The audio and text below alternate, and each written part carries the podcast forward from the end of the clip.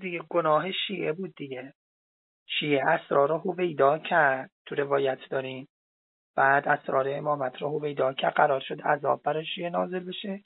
امام کاظم علیه السلام خودشون رو فدای شیعه کردن که مثل که تو زیارت نامه اشاره شده که ایشون مفتاح فدا شد فدای شیعه شد و عذاب رو به جان خود خرید و خریدند و به زندان افتادن یه نحوی هم واقعا این دوره حکومتی دوره چیزم برملا کردن اسرار شیعه بود به یه معنایی.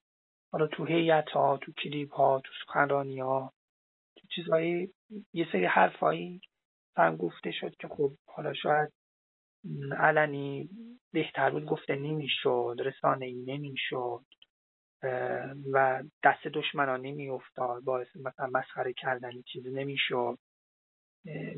میشه یه وجه های این دوران مثلا چند دهه را چند دهه اخیر را حتی اسمش رو بگذاریم بر فاش شدن اسرار شیعه خب و حالا دوره امام کاظم اینه که مثلا تلخی چیز گرفته میشه تلخی اون عقوبت گرفته میشه.